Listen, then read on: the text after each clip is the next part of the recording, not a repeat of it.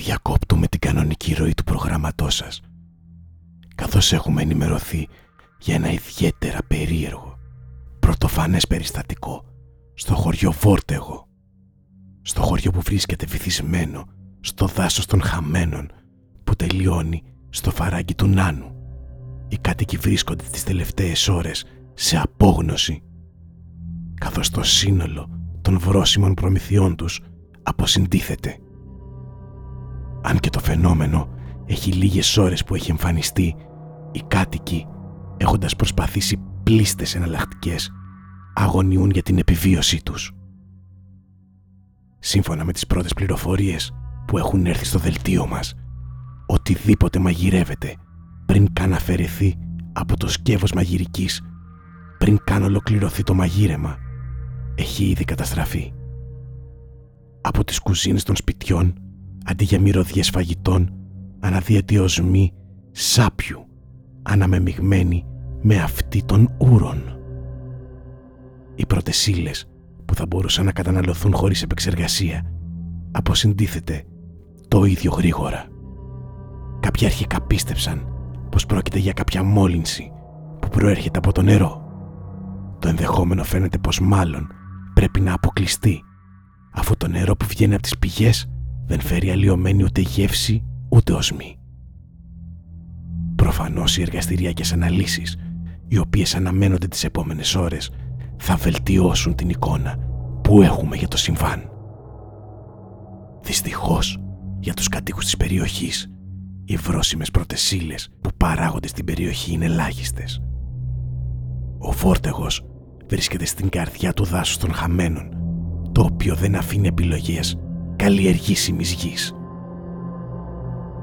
Ακόμα και τα ίδια τα δέντρα όμως του δάσους και η γενικότερη πανίδα της περιοχής αυτήν την εποχή του χρόνου είναι άκαρπη.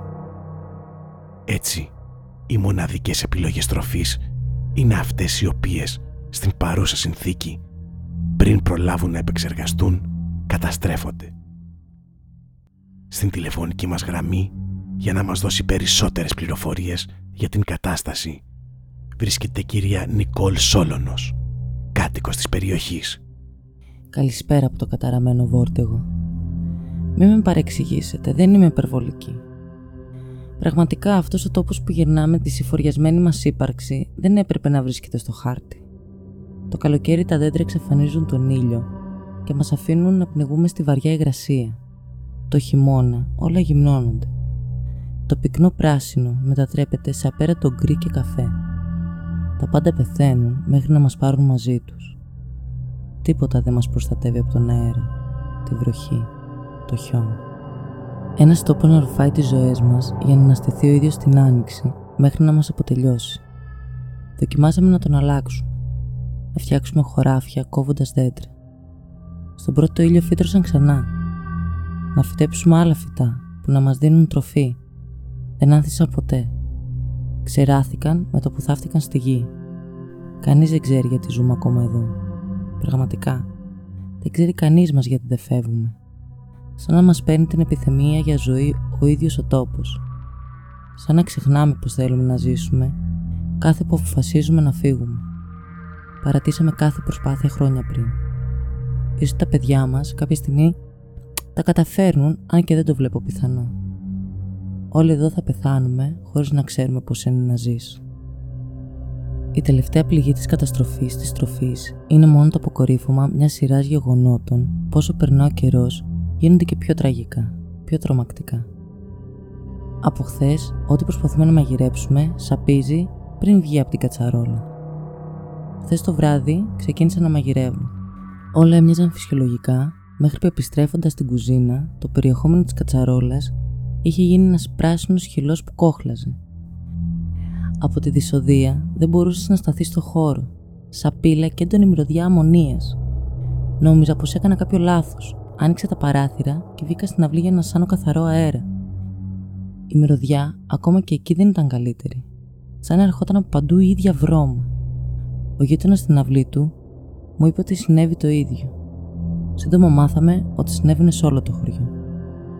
Δοκίμασα να μαγειρέψω άλλο φαγητό. Καμία διαφορά. προσπάθησε να φάει ένα από τα μέλα που βρίσκονται πάνω στο τραπέζι. Με την πρώτη δακονιά γεύτηκα τη βρώμα που είχε καθίσει πάνω στο χωριό. Το κόκκινο εξωτερικά μήλο από μέσα ήταν πράσινο, σαν το περιεχόμενο της κατσαρόλας και έζεχνα το ίδιο. Πριν το αφήσω από το χέρι μου, είχε σαπίσει και εξωτερικά. Δοκίμασα να πιω νερό από την κανάτα για να φύγει η ιδέα που είχε μείνει στο στόμα μου. Με την πρώτη γουλιά κατάλαβα ότι και αυτό είχε την ίδια γεύση και παρατήρησα πως το χρώμα του είχε γίνει κίτρινο και θολό. Ξεκίνησα να πάω στην πηγή που βρίσκεται ανάμεσα στα δέντρα, λίγο πιο μακριά από την αυλή. Το νερό εκεί ήταν γάργαρο και καθαρό, όμως μέχρι να φτάσω εκεί, κάτι εξίσου αλόκοτο συνέβη. Καθώς περνούσα, άκουσαν κάποιον να φωνάζει το όνομά μου, Νικόλ. Ήταν μια φωνή βραχνή και σιρτή, σαν να με φώναζε ένας άνεμος βαρύς. Δεν τη γνώριζα. Δεν ήταν σίγουρα κάποιος από το χωριό. Γνωριζόμαστε όλοι. Κοίταξα γύρω μου, μα δεν είδα κανένα. Επιτάχυνα και έφτασα στην πηγή. Ήπια νερό και γέμισα μια κανάτα που είχα μαζί μου. Πήρα το δρόμο της επιστροφής. Μόλις έκανα λίγα βήματα, άκουσα ξανά την ίδια φωνή από διαφορετικό σημείο. Τρόμαξα. Στάθηκα λίγο μήπως την ακούσω για τρίτη φορά. Ξέρω ανθρώπους που απάντησαν σε απόκοσμες φωνές πριν τους φωνάξουν τρίτη φορά και έχασαν τη μιλιά τους. Δεν την άκουσα ξανά και άρχισα να τρέχω. Έφτασα στο σπίτι. Έκλεισα την πόρτα και τα παράθυρα και ας ήταν η ατμόσφαιρα αποπνικτική. Άνοιξα λίγο την κουρτίνα και ανάμεσα στα δέντρα, ακριβώς από εκεί που είχα περάσει, είδα ίσκιους. Ο ένας που διέκρινα λίγο πιο καθαρά ήταν δύο μέτρα ψηλός και παράλογα λεπτός, ισχνός. Όλο το σώμα ήταν λεπτότερο και από τα κόκαλά του, μα η κοιλιά του ήταν τεράστια. Το πρόσωπό του μου φάνηκε δυσανάλογο μαύρο, συγκριτικά με το υπόλοιπο κορμί του, και κάτω από το κακοπλεγμένο σκούφο νομίζω πως διέκρινα θαμμένα δύο κόκκινα μάτια. Ο λαιμό μου στέγνωσε, και ενώ οι ίσκοι εξαφανίστηκαν, έκανα να πιω νερό από την κανάτα που είχα ακόμα στα χέρια μου. Το νερό είχε γίνει κίτρινο και είχε βρωμίσει. Όπως ακούμε, η κατάσταση στον Βόρτεγο είναι πραγματικά δύσκολη. Από ό,τι φαίνεται οι κάτοικοι έχουν αρχίσει ήδη να επηρεάζονται από την έλλειψη τροφής με προφανή τα σημάδια των παρεσθήσεων. Ας περάσουμε όμως σε ακόμα μία τηλεφωνική γραμμή μήπως μπορέσουμε να κατανοήσουμε καλύτερα την κατάσταση στην περιοχή. Μαζί μας ο κύριος Άρης Αυξεντίου. Καλησπέρα. Καλησπέρα. Δυστυχώς η κατάσταση είναι ακόμα πιο τραγική από ό,τι νομίζετε από ό,τι φαντάζεστε. Η Νικόλ περιέγραψε ακριβέστατα αυτό που βιώνουμε από άποψη σύντησης. Ό,τι προσπαθούμε να μαγειρέψουμε, ό,τι προσπαθούμε να φάμε, σαπίζει και βρωμάει. Όλο το χωριό βρωμάει σαν τεράστιο ουρητήριο. Αυτός ο καταραμένος νεκρός τόπος δεν έχει τίποτα να μας προσφέρει για να επιβιώσουμε. Μόνο το νερό των πηγών μας έχει απομείνει από ό,τι φαίνεται για να κρατιόμαστε στη ζωή, εκτός αν αρχίσουμε να τρώμε ο ένας τον άλλο ζωντανό. Αν και νομίζω πως και εμείς οι ίδιοι, μάλλον έχουμε σαπίσει και βρωμάμε πλέον από μέσα μας. Σαπίλα και αμμονία. Ό,τι είπε η Νικόλ είναι αλήθεια. Ακόμα και η ιστορία με τους ίσκιους αληθινή ακούγεται. Πριν λίγο έφυγα από το σπίτι μου για να πάω στην πηγή στην πλατεία. Ξέρω ότι δεν θα έπρεπε να κυκλοφορώ στο σκοτάδι, αλλά η δίψα μου ήταν ανίκητη. Περνώντας από το τελευταίο σκοτεινό κομμάτι δρόμου, με τα πυκνά γυμνά δέντρα, πριν βγω στην υποφωτισμένη πλατεία, ένιωσα κάτι να πέφτει με δύναμη στους ώμους μου. Νόμισα αρχικά πως ήταν ζώο που πήδηξε πάνω μου από κάποιο δέντρο. Δοκίμασα να το διώξω μα δεν έφευγε. Δοκίμασα να το πιάσω πάνω από το κεφάλι μου και τότε κατάλαβα πως δεν ήταν κάποιος ζώο του δάσους. Είχε πόδια και χέρια που μοιάζαν ανθρώπου, αν και δεν θα πρέπει να ξεπερνούσε το ένα μέτρο. Όπως άπλωνα τα χέρια μου για να το γραπώσω, ένιωθα πως είχε χτένει στα μαλλιά, μακριά και πάνω τους κάτι σαν λιγδιασμένο σκούφο. Παρόλο το ύψος του, είχε βάρος που μου φαινόταν ασήκωτο. Η μυρωδιά του ήταν ανυπόφορη. Όσο και να προσπάθησα δεν μπόρεσα να το απομακρύνω από πάνω μου. Τα πόδια του ήταν γραπωμένα στο λαιμό μου και όσο πιο πολύ προσπαθούσα να το διώξω, τόσο τα έσφυγε και με έπνιγε. Όταν σταμάτησα να προσπαθώ άρχισε να μου μιλά. Η φωνή του ήταν ψηλή μαγρέτσα και και μιλούσε με μια γλώσσα που δεν καταλάβαινα. Φαινόταν να μου κάνει ερωτήσεις και να περιμένει απάντηση. Όσο δεν απαντούσα τόσο περισσότερο με έσφυγε. Όταν κατάλαβα πως αν συνεχίσει έτσι θα βρισκόμουν σύντομα άπνος και νεκρός, άρχισα να αναπαράγω τους ήχους των ερωτήσεών του σαν καταφατική ηχό. Από την πρώτη φορά που το έκανα, τα πόδια άρχισαν να χαλαρώνουν. Δεύτερη ερώτηση, ίδια απάντηση. Τρίτη, τέταρτη. Στην πέμπτη απάντηση, ένιωσα τους ώμους να αλαφραίνουν απότομα. Με ένα πίδημα είχε φύγει από πάνω μου, σαν να είχε πάρει τις απαντήσεις που ήθελε και είχε εξαφανιστεί αθόρυβα. Ξέπνος, άρχισα να τρέχω χωρίς να συνειδητοποιώ προς τα που πηγαίνω. Σταμάτησα όταν βρέθηκα στο εγκαταλελειμμένο παλιό ιατρικό κέντρο. Ακούμπησα στον πλανό τοίχο και άφησα το σώμα να βρει το χώμα. Η σιωπή γύρω από το απομονωμένο κτίριο γιγάντωνε τον ήδη γενικευμένο φόβο μου. Δεν μπορούσα ούτε να σηκωθώ να γυρίσω στο σπίτι, ούτε και να μείνω εκεί. Βρήκα λίγη δύναμη και σηκώθηκα. Έστριψα στον μισογκρεμισμένο τοίχο και ξεκίνησα να φύγω όταν είδα φώτα να τρεμοπαίζουν και σκιές μέσα στο κτίριο. Κρύφτηκα ανάμεσα στον κορμό ενός τεράστιου δέντρου και το εξωτερικού τείχου της αυλής. Ακόμα εδώ βρίσκομαι. Δεν μπορώ να κουνηθώ. Απέναντί μου, από μια μεγάλη ρογμή στον τοίχο, βλέπω το εσωτερικό του παλιού ιατρίου. Βλέπω παιδιά με πρόσωπα τρομακτικά. Κάποια είναι μωρά. Τα πρόσωπά τους είναι μαύρα, τα μάτια τους κόκκινα. Μοιάζουν πρόσωπα μεγάλων ανθρώπων. Τα σώματά τους είναι μικρά και παραμορφωμένα.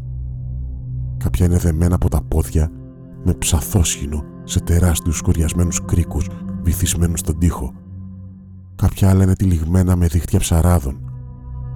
Τυλιγμένα τόσο σφιχτά που είναι αδύνατο να κινηθούν. Κουβαριασμένα και ακίνητα σαν σφαχτά κατά από τραπέζια. Βλέπω παντού γύρω μαγκάλια με αναμένες φωτιές. Σε δύο από αυτά, από δύο ξεχαρβαλωμένα δοκάρια της παλιάς στέγης, βλέπω κρεμασμένα από τα χέρια δύο παραμορφωμένα παιδιά.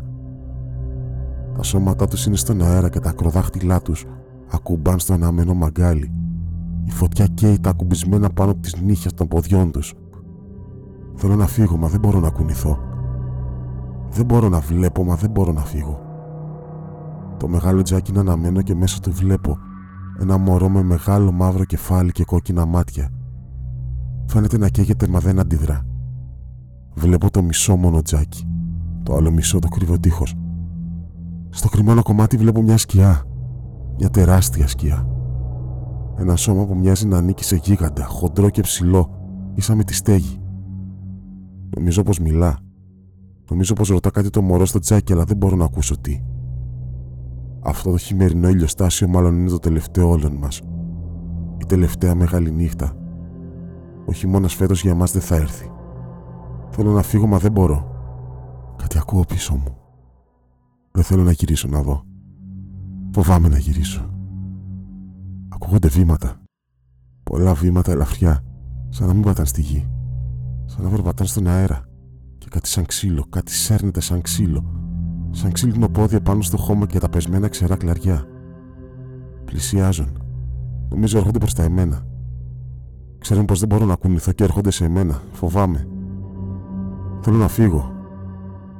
Αφήστε με. Αφήστε με, δεν έκανα τίποτα. Κυρία Αυξεντίου. Κυρία Αυξεντίου. Κάποιο πρόβλημα στη σύνδεση διέκοψε την επικοινωνία με τον κύριο Αυξεντίου. Όπως καταλαβαίνετε, η έλλειψη τροφής έχει προκαλέσει παρεσθήσεις στους κατοίκους του Βόρτεου. Βλέπουν πλάσματα και καταστάσεις που προφανώς είναι αδύνατο να είναι πραγματικότητα. Κυρίες και κύριοι, η έρευνά μας πάνω στο θέμα θα συνεχιστεί μέχρι να αποκαλυφθεί η αλήθεια. Μέχρι τότε διακόπτουμε το δελτίο μας και επιστρέφουμε στην κανονική ροή του προγραμματός σας. Για οποιοδήποτε νεότερο θα διακόψουμε ξανά και ελπίζουμε αύριο να ξημερώσει μια καλύτερη μέρα για όλους.